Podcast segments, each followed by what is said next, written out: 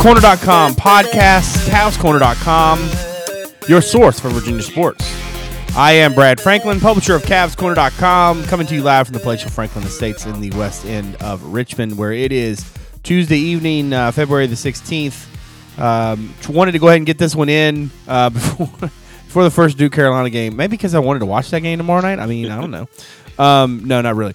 Um, I, I I don't know. Have I ever moved the podcast because of something that I wanted to do like that? I don't recall. Um, doesn't mean it has never happened. Just means that I don't recall it. Um, but anyway, we're we're not here to talk about that. We're here to talk about Virginia basketball. Uh, we're going to focus again on uh, what's going on in the hardwood for the Cavaliers. Uh, obviously, a, a, tough result on Saturday in Durham. Um, I have stories to tell. And then um, we're, we're, I'm sure we're going to talk about traveling uh, or something. And then we'll talk about uh, Virginia's um, win last night uh, against the uh, NC State Wolfpack, a, a, game that, that that that at least one of us was supposed to be uh, in some pretty pretty solid tickets for. Uh, had the you know snow not derailed all kinds of plans or the the ice at that point. But anyway, before we get started, let's go around and introduce everybody. And everybody tonight is uh, out in Waynesboro. David Spence, welcome back, sir. Thank you, Brad, for everything you just said. David Spence, Who Dave's on the board at Who Dave's on Twitter. Cavs Corner also on Twitter, Cavs underscore corner. Great place for our in-game updates, content items, and the occasional uh, witty banner. Okay. I couldn't tell if that was if you were being sarcastic or if you were genuinely happy with the way I kind of gave that synopsis. Yeah, well, you know. He said, "Yeah, well, I don't know." More depressed about the seating issue than anything oh. else. Let's move on. Okay, so speaking of seating, okay, so so Saturday, um, I, I, go to Durham, and and listen, I know Virginia lost a basketball game. we will talk about that in a minute. Uh, I want to. It's my it's my podcast. I want to talk about myself for a minute. Inconsequential. Uh, yeah. Exactly, exactly. That was just a minor detail on the on the on the day that was. Okay, so I was unaware of this, but apparently at, at Cameron, I mean, the last few times I've gone, I sat on the floor I guess this time just because everybody was staffing it, um, and maybe because of the I don't know the general hype around it. I don't know. I, I, from talking to different people there, it sounded like the the the students were more amped for that game than they have been any game this season, which I find pretty interesting. Um, but anyway, so I was I, I wasn't able to sit on the floor. One of the things I like about Cameron is is that you get to sit on the floor, and very few venues do that anymore. Uh, Tech used to be one, then they moved everybody upstairs. Um, you, you go to Cameron, you get to sit on the floor. Well, I didn't. I get to sit up in the nosebleed. Well, not nosebleed. Excuse, excuse me. Uh, Cameron's so small that really there's no bad seat in that joint. Um, but I get to sit up in what they call the crow's nest, right? Which is you know they always show that during the uh, the game when they show that the announcers are up high, right? Okay. In order to get up into this thing, okay, there's like there's like this little uh, ladder that comes down from this little uh, what amounts to a, like a catwalk or like a walkway um, that that kind of runs the the length of the baseline. Excuse me, the sideline, um, up above the the benches. Okay, so essentially across from where the media seating is, and there's this little there's this little ladder, and like I saw it like when I saw that I, where I was seated, and I, and I got to the to the joint, like got to, to the place. I was like, man, because like it comes down literally in these in these two seats. And I was like, oh man, that's crazy. Like every time they've ever said that, that Cameron was sold out, it never was because all three of these ladders like had Take people sit- Yeah, exactly. They're like there's people sitting there, right? All right, cool. So I get up there and I mean like I don't know I don't know how like guys like Ted Jeffries who are like six nine like I don't know how you do it because like even me I'm like six foot tall. Like I'm trying to like contort my body to like get into this little space. And then like once I was inside it actually was a really good venue. I mean it's a really good view. Uh, anybody who follows the Cavs Corner Twitter account like I tweeted out a picture during the national anthem. Like it's a really good view of the floor. Um, actually in some ways it's better than the one you get at Virginia because like in the, at the one at UVA you're kind of like in the like you're you're in the end zone to the side. So you're kind of getting like a diagonal view of the floor. Um, but anyway so at, at halftime, like I was like six minutes to go, and I decided, all right, like, let me run the bathroom fast because it's like a whole production. So I, I get down this ladder or whatever, and I get out there. I come back, and the ladder's gone. And like I thought, I, I, got up the steps, and I was like, where the hell? I was like, oh, I must be in the wrong little portal thing to pop out of the out of the concourse, right? And I'm like, no, this is right. And like I look, okay, so I'm a I'm a dummy because of course they put the ladder up so that people can sit there. Dummy. Like what am dummy? So I had to watch the first like four minutes of the second half, essentially scrouch like like crouching down in front of these fans up near this thing, because like there was this one dude who was like, how can I describe this guy? Okay, he was he was wearing an old like you could tell he was like a fan of Duke in the early '90s, and he's and he's hung on ever since. But like he's he's wearing a jacket from like the early '90s, and he's got like all the Final Four pins on like the on the jacket. So like, like a starter the, jacket. Oh no no it wasn't no no it wasn't a starter jacket. It was like a knockoff of that. Okay, No, even worse. even worse. All right, so then he's like he's got like a what what you could imagine was like long straight blonde hair back when he was younger, but now it's kind of graying. And he's he's got like the handlebar mustache that used to be blonde but is now graying, right? And so I get up there and I'm like, I, I said I need to get up into the into the media seating, and he's like, he's like, we'll get you to timeout, boss. we'll get you to timeout, boss. And I like that. This dude was just so Durham. I mean, it's just I don't know. It was just funny to me. So anyway, so finally, you know, so then the process of getting downstairs, I, I think I may have made it to to the media room literally as Tony was walking in, um, which uh, you know. I understand just the, the the nature of the game and how crazy the ending was and everything. Speaking of said crazy ending and said game, um, Dave, have you gotten past it yet? Have you? I mean, I understand that jokes about Yeah, Grayson yeah, I Allen mean, traveling will ha- will last until the end of time. You know, that'll always be a thing. But like, have you gotten over the just sheer like like injustice of it all? Yeah, I mean, I have, man. I was, I was surprisingly, even though I was upset afterwards, I wasn't as mad as you think I would have been. just, just because I thought we kind of brought it on ourselves a little bit the way we played. It got lucky to be back in the lead. Um, I mean, I was angry about it. Get me, don't get me wrong. You, you know my whole conspiracy thing. Um, but I, I just felt like we did enough the other 59 minutes and you know is that the right 39 minutes and, Yeah, I got uh, you. 58 seconds that you know we didn't we shouldn't have put them in that position um, even the fact that yeah i thought we went a little early on our offensive set i would have rather played for the buzzer ourselves so while i was angry because we should have won regardless yeah you know I, i'm still salty but what what good does it do me? I, we're 42 and 8 over our last 50 ACC games. Hey man, this is easy living. I'm not going to bring I'm not going to bring stress on myself. No, I understand that. I, I think there are two schools of thought in in in, in looking around. Uh, it just seems like there are two schools of thought right after the game. Right, there are people who are just just uh, just dumbfounded at how how awful it is that Virginia like like we're not talking about a judgment call. I I, I kind of I, I do want to, I want to touch on this piece of it. All right, to me, and I'm just speaking for me, Brad Franklin of Sound Mind and Body. Okay, but like to me, there's a difference between what happened in Blacksburg at the end of the game, a no call, right, on Perrantes driving, right, where you could say he did or didn't get fouled, okay, but like a foul is a is a is a judgment thing. Contact is judgment almost, right? Very rarely is it. I mean, you have some fouls that are very clear cut, but essentially a lot of those, I would say the vast majority of foul calls are are something akin to a judgment call, right? It's it's it's a vantage point. It's a it's an opinion almost, right? The number of steps you take is not an opinion. Just like the number of seconds on the clock of a predetermined period of time is not an opinion. And like the thing that gets me about it isn't that he, he he didn't he didn't just hold on to the ball and there was a bang bang thing. He walked and then did that. He took three steps, jumped, and as he you could say either he as he released the ball he landed or he barely landed just before. But either way, the fact So that three and a half or four steps. right at. exactly so either either he either he walked and got a shot off or he walked and then he walked again and got a shot off so you can talk to me about contact i mean i thought watching the replay i mean watching it live i, I thought he walked um, but i didn't think he was up and down i couldn't tell um, Yeah. And I, but i did think I, from my vantage point because again i'm i'm i'm above uh, the virginia bench okay so he's off to my left and so I- saw the way i saw it was i really thought that that allen cleared him out with his left arm that, Yeah, I thought it was pretty he was leaned, he was leaned into him, and he and it was pretty apparent to me that he leaned he, as Shayok leans into him. He, he he rotates that left arm and clears that space. Now I didn't think he actually bowed him in the face or anything, but I definitely thought he cleared the space. Um, but I mean, uh, yeah, it was a great shot. I, understand. I, I understand the way the rules are written. Um, I saw something on Twitter tonight from from coach's um, uh, radio show where apparently he said he was in favor of using more video replay.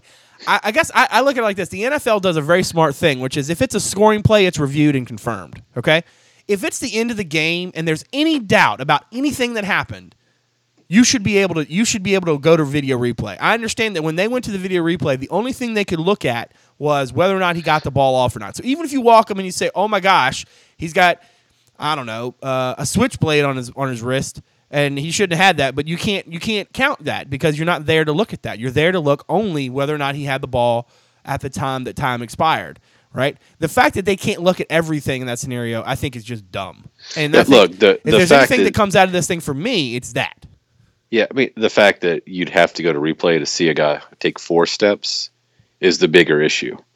That's there's three guys on the court, two who had a good vantage point of, the drive. The third guy's kind of back and a, little blocked off. The fact that the, no ref saw the travel live is more concerning to me than the fact you can't replay it. You shouldn't have to replay that.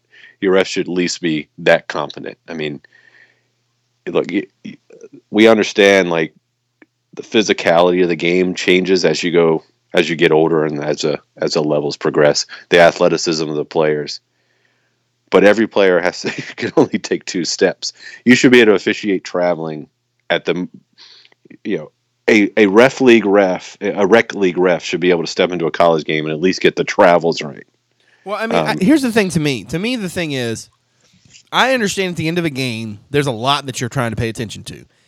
But if we can't get a travel right, then maybe it's time to put another ref on the floor. You know? yeah I- I what's mean, replay going to do 'Cause 'Cause- if you, well, no, no, no. I will say this. you shouldn't though. have to get that far even uh, the good thing about replay is is if you're a referee you're not worried uh, in that scenario you're not worried about getting it perfect live you can make sure you're perfect i mean because and again i'm not and i know this might sound stupid and i get that but like i'm not advocating that we go to the replay all the time i'm not saying you do that i'm saying at the end of a game i, think even the end of a half is not the same thing but I think at the end of a game, when when when it's when it's a situation like that where you have a buzzer beater sort of situation, right?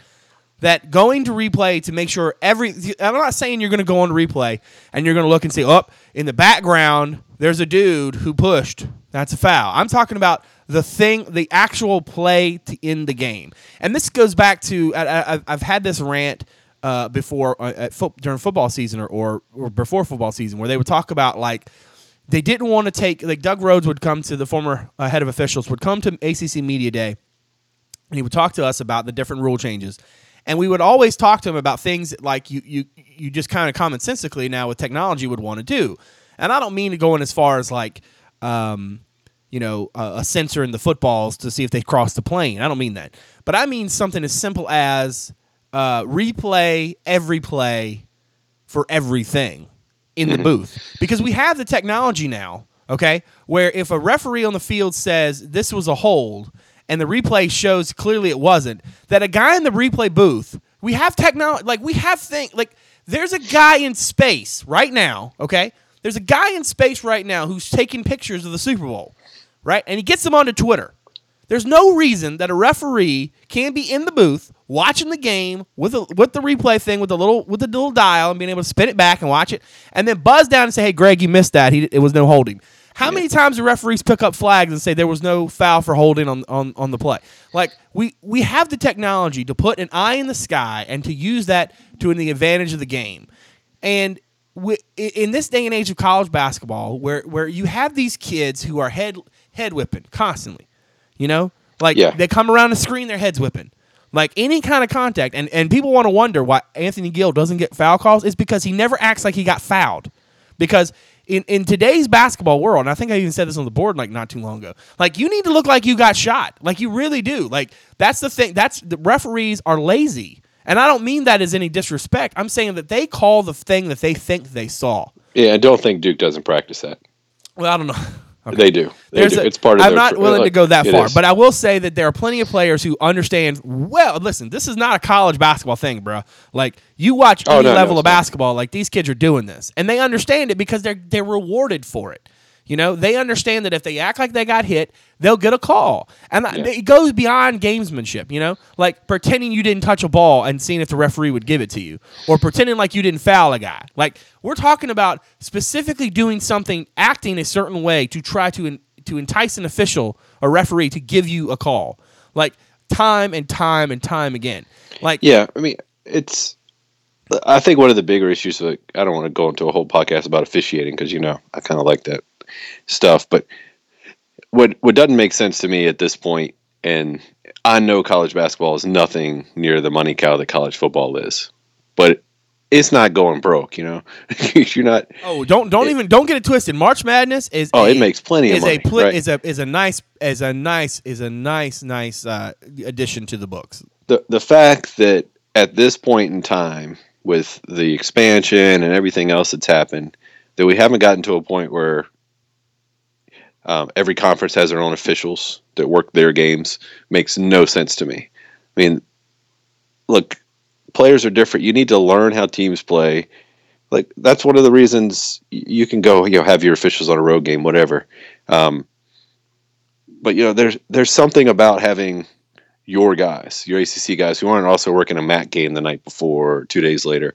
Um, I, you know, there that's look, that's something I think needs to be dealt with. Um, no conference is going to sign up to do it if the other ones aren't willing to do it. Uh, but you know, if if we're going to get to the point where the technology is like it is, where a play like that can be like everyone has an opinion and it's out there on the internet in 30 seconds Right, the conferences need to make themselves look better. Um, right. I've always been a big fan. You know, I, I've been a tinfoil hat guy when it comes to Duke. Um, they're, good every year, but the foul numbers are outrageous. Um, a lot of that has to do with reputation and, and talent and everything too. But you know, you want to call, you want to curb that. Have your own officials. You know, it's there's some things that the conferences can do to to help with the quality of officiating. Um, this the the fact that we we look at the game now compared to where it was the first few, few weeks of the season, you know, it I, I don't really know. I, now I kind of know what a foul was, but I mean, we would have everyone that played that game Saturday would have filed out if that game was the first week of the season. It was just you know, there's so much more physicality in the game. Um, but that's it. You know, it's it just. I hope we learned something from that game. I thought we, you know, we were definitely we should have won that game. We should have won that game easily. But surprisingly enough, I thought our defense played well enough to win it all day. If you tell me you held held Duke to 63 points, or it wasn't 63, um, and we I would have figured we won. So I'm I'm more disappointed in the way we came out and executed on offense and and kind of the uh, sense of urgency we had from the tip. You know, that, was not a very good defensive team that we made look very good on Saturday. Well, I, I'll, let me add this too. Like you mentioned about the ACC having its own officials tonight. Gene Ster- uh, Steratore, who is an NFL referee, is calling the game in in Richmond between VCU and Rhode Island, along with Brian Kersey and Jamie Luckie. Now, the idea that they're doing uh, an 18, A10 game, that's not really that big a deal, right? But the idea that they're doing any games that aren't ACC games, I mean, I wonder how much these guys are overworked. Um, Yeah. You know, I mean, night in, night out. I mean, how many games in a week? Um, you, there are times I think where where whether it's the whether it's the degree of technology that we have to see the play, whether it's the amount of the echo chamber that exists in social media message boards and things about how bad a call was, uh, or maybe a combination of the two. But like something that happened in that end of that game shouldn't happen. Um, you know, we're willing to change college basketball to the point where defense is all of a sudden like basically hemmed in. Okay, um, you know, Chastised out, even. You've taken timeouts from coaches. You've you've revamped what the media rules are to make it a better game. You've done all these different things that we're willing to do. We're willing. We're clearly willing to change the game. Okay, um, but we're not willing to do this, and I think that's interesting. And I'm not saying that just because Virginia just lost the game, where whatever. Listen, if if if for some reason you know, it had gone the other way, I I, I would understand folks who would say the same thing. I, all my my point about this is is that it's twofold. You have the group of people. I started. uh, God, this was like uh, 20 minutes ago, and I started to say. You have a group of people who look at this game and go, you know what? It was definitely a travel. This is wrong.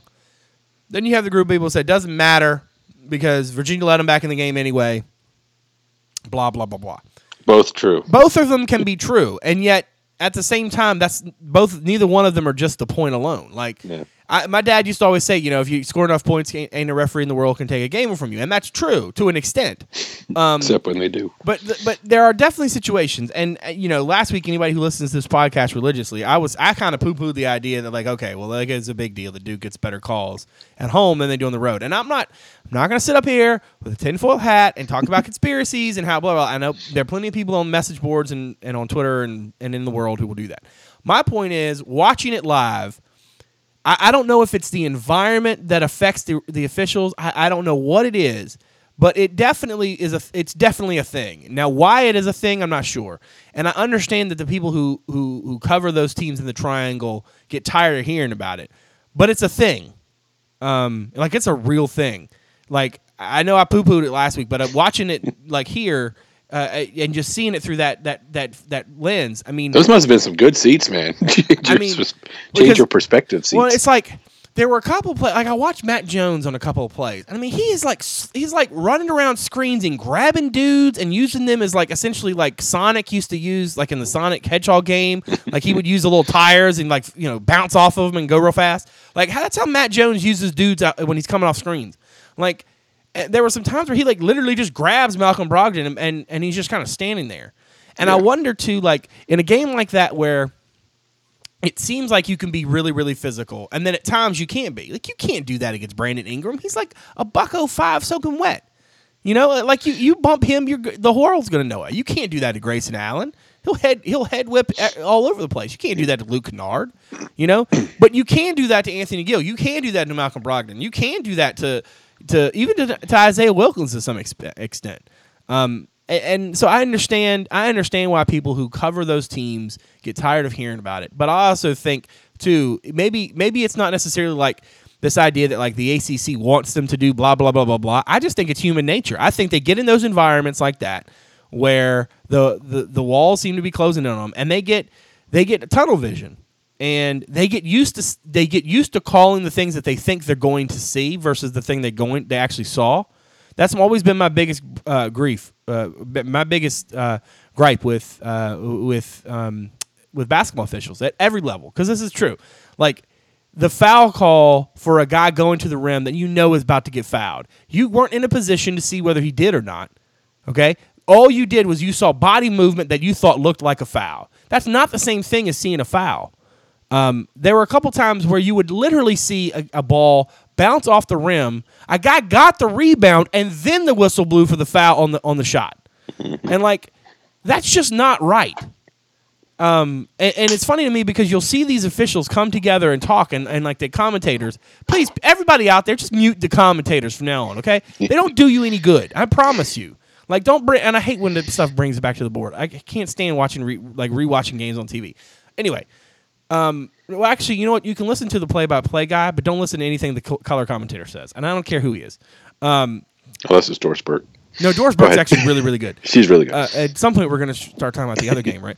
Um, but no, like, like it, it, the commentator will say, "Oh, this is a great job by the officials to come." Like what? To do their job to, to to to communicate with each other and talk about what they think they saw.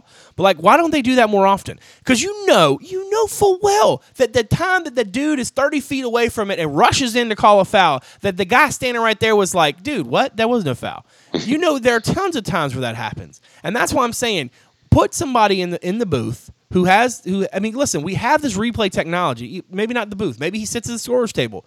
Give him a monitor and a little box with a little, with a little spinny thing, and let him do his job. Let him call the game using his instead of using his eyes and running up and down the floor. Let him actually watch the game on the sideline. And you know what? If he calls some fouls and it changes the game a little bit, it won't be any worse than freedom of movement. That and that you know. So anyway, so we've done 25 minutes now on literally like right on the dot when I said that. We've done 25 minutes on on on the officiating part of it. I'll, I'll, If you'd have thought that was instigated by Brad Franklin and not me a week ago, I I would know, have right? paid you good money. anybody who listened to that podcast, listen to 141 are going to be listening to 142 like, whoa, what happened to him? A day in Durham happened to him. the catwalk. Um, I will say this too. I think that Bra- Malcolm Brogdon in the last two games is, is I don't want to say he's locked it up because he's got a lot. There's a lot. There's still miles to go before you sleep, but I think he's locked it up in a lot of ways. I mean, if yeah, if he does that against Carolina, it's over. yeah, I mean, between Brandon Ingram and Cat Barber, I mean, could you think about two dudes who are more polar opposite than those guys, and yet for him to shut them both down the way he did? Yeah, uh, Grayson. I I mean, mean, he shut down Grayson. well, that's good part. true. I mean, that yeah, and that's the thing is, um, you know, it's funny. Remember that it wasn't that long ago. People like wondering if he had the spark. Remember that those people Oh, on the yeah. message board sparked and and Well, he still yawns before Is- every tip off. Well, he he was on the I bench love. the other night, uh, last night yawning. He I, I saw- him yawn twice, and I kind of laughed at it. Mm-hmm. Um, let's move on to the state game. I mean, I think that the Duke thing has been kind of covered. I mean, listen, Virginia has has a lot of uh, a lot of good things going for them right now, but there are also some some some warts. What they yeah, did, they did enough to win. I, I want to add one thing. It was very exciting. If you'd have ma- if you'd have told me five years ago that we would beat Duke, and that's the closest I've seen them come to rushing the court since '95. like they wanted to get down. They were so excited. So it's nice that beating Virginia means that much now, even if it was a cheat. even if even if he's not really really ready yet to admit that it actually happened in real life. Yeah. All right, let's let, let's talk about last night's game. I, I really thought that it was in it was. I, I don't want to see the ceiling for them because I think they can be better um, over the course of an entire game. But I think in the moment, in terms of that second half, that that was re- that was some really good Virginia basketball. Um, Yeah. not just the bro- not just the defense that they that Brogdon and they and you got to give them credit on the help too. I mean, guys were in. I mean, listen, you were not getting through. Um, I saw somebody on Twitter refer to it as a cul-de-sac. Like that's exactly. It feels like you're driving into a cul-de-sac. You just all of a sudden it's over and you're like, oh crap, where am I supposed to go? Um, that's what Virginia has to be in order to win a national championship. They have to be good enough offensively to to uh, to to just rip the to to just rip the nets up, and then defensively they have to they have to be able to have um, guys just spreading out, road blocking, essentially cutting off um, penetration. Uh, I thought at the beginning, like Tony said, it was he said it was disturbing, which I thought was a great quote. Um, what they did early, but then for them to come back in that second half and play as well as they did, um, considering who they were playing against, like I know it might seem like it, but NC State's not a bunch of schmoes. Like they're they're not a very good team, but they got a lot of good options. Um, and you know, not just Barber. I mean, Barber's really, really good, and Barber has improved a lot. I mean, he was never a good shooter. Uh, he was never really a, a, a, a guy who you were really worried about, even in the mid range. He was great at getting to the rim. Um, man, he is he is really improved. And I know for a lot of Virginia fans watch him watch Brogdon on him, you're like, oh, he's not that great. But like, trust me, he was he's on a tear. He's still going to be in the conversation for Player of the Year. But um, I, I just thought that what Brogdon did in both games, um, you know, to me, uh, just just really solidified uh, his his place among that group. Which is funny because it wasn't that long ago. I probably would have said he wasn't even first team. I mean, he is he's come on so strong um, and so emphatically. And I'm and I'm like I mentioned on the board, he's done it in front of people in the triangle. Like I know folks are, and I, maybe it's a thing, but like I know folks are like thinking that that the, that the Carolina media sticks together. I don't think that they necessarily stick together. I think that they just go on what they go on, and a lot of that a lot is- of them. Well, it's not. Yeah, there's that. But I think it's also like how do they play? It's they, it's almost always going to be how you play against the Carolina teams. You can go out and you can you can beat up on BC and Syracuse and Florida State, and Miami and Clemson. But if you can't bring it when you get to the Triangle, you're just not going to be able to to have any kind of traction among media, um, my media brethren uh, uh, around the conference. It's just that's just the way it has been. It's the way it is, and it's the way it'll probably always be. So to me, let's let's let's think about it like this. Um, Virginia now has some. I mean, listen, the schedule's not going to get easier. um, they they do get a week off uh, until they go down to Miami, um, a- and, as we all know, that can be a, a hell of a joint to have to try to get a win in. Um, I unfortunately will not be going this year. Um, also, for the record, I have seen Virginia win on the road. So anybody who So come on, Pete, give him a break. Seriously, Pete, give me a break. Um, yeah, like I have seen Virginia win on the road. Okay, I have. Uh, I have been around you know, a long. You were at the ACC tournament. Yeah, that's right. I was there. I won. I watched them win an, uh, a conference championship. Um, I was also I was also there in New York City that night. But anyway, um, so so like, stop trying to ban me from going places. Okay, but anyway, um, so yeah, I won't, I won't be at this Miami game, but I it, I think it's going to be a very interesting one. Um, Virginia does get obviously a week off. Uh, Miami is is playing uh, tonight, or excuse me, tomorrow night, um, and then they got to play. Damn, Miami's going to play two more games before they to Yeah, play. that's That's crazy. They got to play. And in the second one, Carolina. Yeah, the second one's Carolina at Carolina. So they got to play. They yeah, that's that's their last uh, Saturday Monday uh, deal. They got to play Saturday in Chapel Hill, and then they got to turn around, come back home for Virginia. KenPom right now has has that game basically dead even, 64-63 Miami. Um, you know, I, I like I like that matchup for Virginia in, in a variety of ways. But listen, if Virginia was that is playing that well against Cat Barber, I wonder what it'll be like against Angel Rodriguez because they're similar players. I think Cat is is probably faster, but I think Angel is craftier and definitely a much more likely guy to spot up and shoot. The question is going to be uh, what do they get from Sheldon McClellan, uh, Davon Reed, uh, and Jaquan Newton? I think that those are the pieces to me. Like uh, at least at least this is a game where you can play t- Mike Tobey in some extended minutes because of Tonye and Jekiri.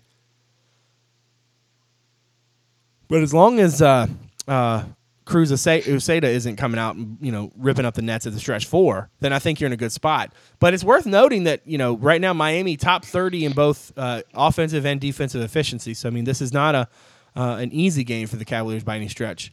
Um, There you go. Who's who's top twelve in both? um, yeah, that's true. Top twelve, top you know the, their defense is actually up to ninth. Which what was it like? F- Like forty something? Like not that Yeah. long ago? That's Yeah. just nuts to me. Uh, so yeah, they get they get Miami in a week, um, a week from from last night, and then they get five day. Then they have a five day break before they come back home for North Carolina, and then they have two more to finish out the year at Clemson, uh, at quote at quote unquote at Clemson, um, and then you finish it out with Louisville. Which I mean, who knows what that Louisville team's going to be like by the time the season finale, regular season finale comes around? Because man, they are they are in a world of hurt. I mean, I've, I saw some Pitino quotes the other day talking about he's not really sure what his guys are playing for. Clearly not him. Well, I mean, Pat Forde's talking about him maybe you know having a you know might want to look around a little bit. yeah, I wouldn't be surprised if Louisville saying, "Yeah, it wouldn't be a bad idea." Well, it might it might you know the idea being that it might mitigate some of the uh, we already got coming their way. Petrino. We don't need we don't need two of you. Yeah. Um, the other thing I thought that was very impressive about that game last night was the way. I mean, Tony Bennett said he didn't talk to London Perrantes about you know looking for a shot more, or you know, or they didn't make it a focal point. Um, but you know, after he he doesn't take a three, he comes into that game and does what he did, um, which I mean. There was this one part of the game where I mean, like I he, he was like I don't want to say he was like Steph Curry, but he he was definitely in that rarefied like anything he threw up there you just thought was going to go in. Um, what do you make? Five of eight from from deep. Yeah, he looked like he did at Tech in the second half. I mean, not just not all in a row like that. But yeah, he's He five for eight, He and I think ripping it up. at least two from deep. Yeah, that one. Yeah, that one he took. Uh, there was one he missed actually in the first half, and like they were on a run um, in the first half, and you just felt like the, the whole place would have exploded if he had made it. I guess we, we, we teased this earlier, but like so so you were going to go to the game and you were going to be able to sit courtside. Yeah, I usually get to um, a buddy of mine. His uh, long he gets courtside tickets for that game because he's a, he's a Wolfpack guy and someone he does a lot of work for is a Virginia grad. Um, yeah, I've sat courtside there just about every year that NC State's played at at JPJ. Just couldn't go last night because of the weather. That's all right. They ended up, I think they ended up sitting a couple rows back because some more guys came up for Richmond with them. Because Justin Justin Anderson stole their cha- their seats. Is that what you're saying? No, they sit on the other side. But Nah. We sit closer to John when we sit over there. to, to Mr. Grisham. It's Um, cool, but it's not as fun as you think it'd be. Anyway, um, Well, I, I will say this: like when I like at the ACC tournament, one of my favorite things about going to the ACC tournament early was to was to go to those cr- those crappy games earlier in the week that nobody wanted to go to, and like sit down on the floor. I mean, like it's just fun to watch a basketball game. Um, Yeah. But you know, I also can understand too, like if you're if you're pulling hard for a team and you can't see the whole floor, it sucks. Well, I don't. It's not so much you can't see the whole, whole floor. It's just if you step forward, you might trip a referee. That's that's close, man. That's close. But true. Yeah, it's can't, can't go. No, I mean, I like the I, I like the way we played last night. I mean, I, I expected us to be a little flat to come out, and I knew you knew NC State was going to throw everything they had at us. Um, I couldn't agree more about. I mean, I think it's between Allen and and Brogdon now. I think the fact that not only did did Cat not score well against Brogdon, but he also was a non-factor, like setting up his teammates. Like, I don't think you can be that. you know, he and he didn't do anything on the defensive end. I mean, that, that was a really bad game for for Cat's chances at one of the def- you know uh, player of the year. Um, I don't know. Uh, last night, I was really disappointed that that Perrantes wasn't a little more um, assertive in in Durham, but yeah, when you go back and watch the game, and I tried to watch most of it as much as I could without getting sick to my stomach, knowing the ending. Um, hey, they they defended him really well, and he, you know, it's not like he he didn't pass up a whole lot of easy shots. He passed right. up a couple, but um, when he's assertive like that, I don't even know if it matters if he makes them all. Um, at this point, you know, we're three quarters, uh, even further than that, into the season now, and he's still leading the country in three point shooting. I, guys are going to you know respond to him just like we respond. What's the guy's last uh, going? Is that his name? The kid last night. Um, Rowan. Yeah, I think he Rowan. Yeah, I mean he shot what nine three pointers. Guess what? We reacted to all nine of them because he could hit the next one. So it's there's something about just taking it that helps open up the the team. Um, I mean, the, I think we saw this week was interesting. You know, the, these two games were interesting. You Virginia is very good. There's no there's nothing missing from this team that will be the reason they don't win the title. I mean, there's not there's enough there to win it against this year's crop of teams if everything goes well. Um, but there's also, I think, against Duke, you saw where, despite yeah, I'm happy with what we have. I mean, I, I, like the guys we bring. I like the fact that most of them stay four years and and sometimes longer. You know that that team you get, but you saw at Duke and with Duke playing that extended pressure defense, I think you saw how much we missed an athlete like Justin. Like that's why I mentioned kind of early in the game on Twitter. I thought Darius Thompson might have to be a big factor, because um, you know Brogdon's Brogdon's quicker than you think, but he's not scary fast. Um, there's we've got guys who who can make moves, but you know, so we don't have that NBA level athlete we've I think Brogdon could be an NBA player, but he's not an NBA level wing athlete. And I'm trying to say this without sounding derogatory, but you know, we don't have an Ingram, and to some extent, you know, Allen's probably more athletic than anyone on our on our wing. Um, you know, I think that was a blatantly apparent at Duke. That's not a reason that this team can't win at all, but it's also a reason this team couldn't go undefeated, you know, in a season. So it's it hurts because you, you see Justin on the sideline last night, and that's kind of why I bring it up. Just thinking about what we could be with him, maybe we wouldn't. You know, who knows what would have happened, but you know, good or bad. Well, let me let me play devil's advocate for a hot second, okay? Please One do. of the things that that this team needed, clearly going into the year, was three point shooting, and I wonder if Justin was around, would we have seen what we saw from London? And the reason yeah. I asked that question isn't necessarily to say like, oh well then well London wouldn't have been what he is, so you wouldn't want to do that. But my point is like a lot of those a lot of the a lot of the offensive production they get from London, they probably would have gotten from Justin, right? So it's almost a wash. The difference that you're speaking of is that having that explosive kind of athlete um, just like Darius is a, is a very talented athlete, but he's not an explosive athlete. He's not a, a, physical presence the way Justin was. And so in a game like that one on Saturday, you're right. Justin could have made a huge difference. And there are lots of times like that.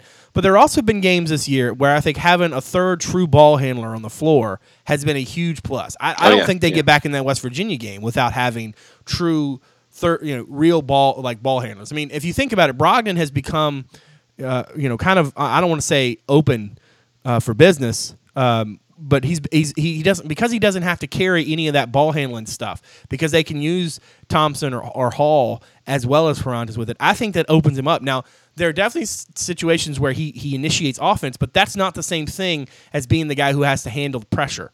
Um, to me, that's about you know where you want your offense to start and end up. Um, so I, I, understand completely what you're saying, and I don't disagree. I think this team with Justin is a completely different animal. Um, but I also think that it's it you can't quite make an apples to apples because there are some things that that wouldn't necessarily equal out. Like yeah, like that, that, I think that's what I was trying to say. I mean, there, there's games where I don't think this team could be undefeated because not having him, but I don't know if that not having him is a reason. You know, is a reason we can't win at all. Is what I was getting at. There's you're going to run into not many teams I don't think Duke would have been able to do what they did against us Saturday anywhere other than in Cameron. Um, they got away with a lot, like, as you mentioned. They, they were very physical, way out from the basket, and the refs didn't call it early. And I knew it was going to be. I mean, that's a really when you look at the course of the season, that was probably their best defensive effort of the year. Um, we played into their hands a bit by being too passive and not, you know, maybe you know, I, w- I don't want to say flop, but you know run fall down when you when that screen's moving or you know throw back when when they're holding well, your well, arm. It's not just that. It's like it's like when there's contact instead yeah. of just taking and fighting through it is um you, you know is is actually uh, not necessarily acting like you got hit, but when you get hit, not fighting through it. You know what I mean? Yeah. Like there's a there's that there's a subtle difference there.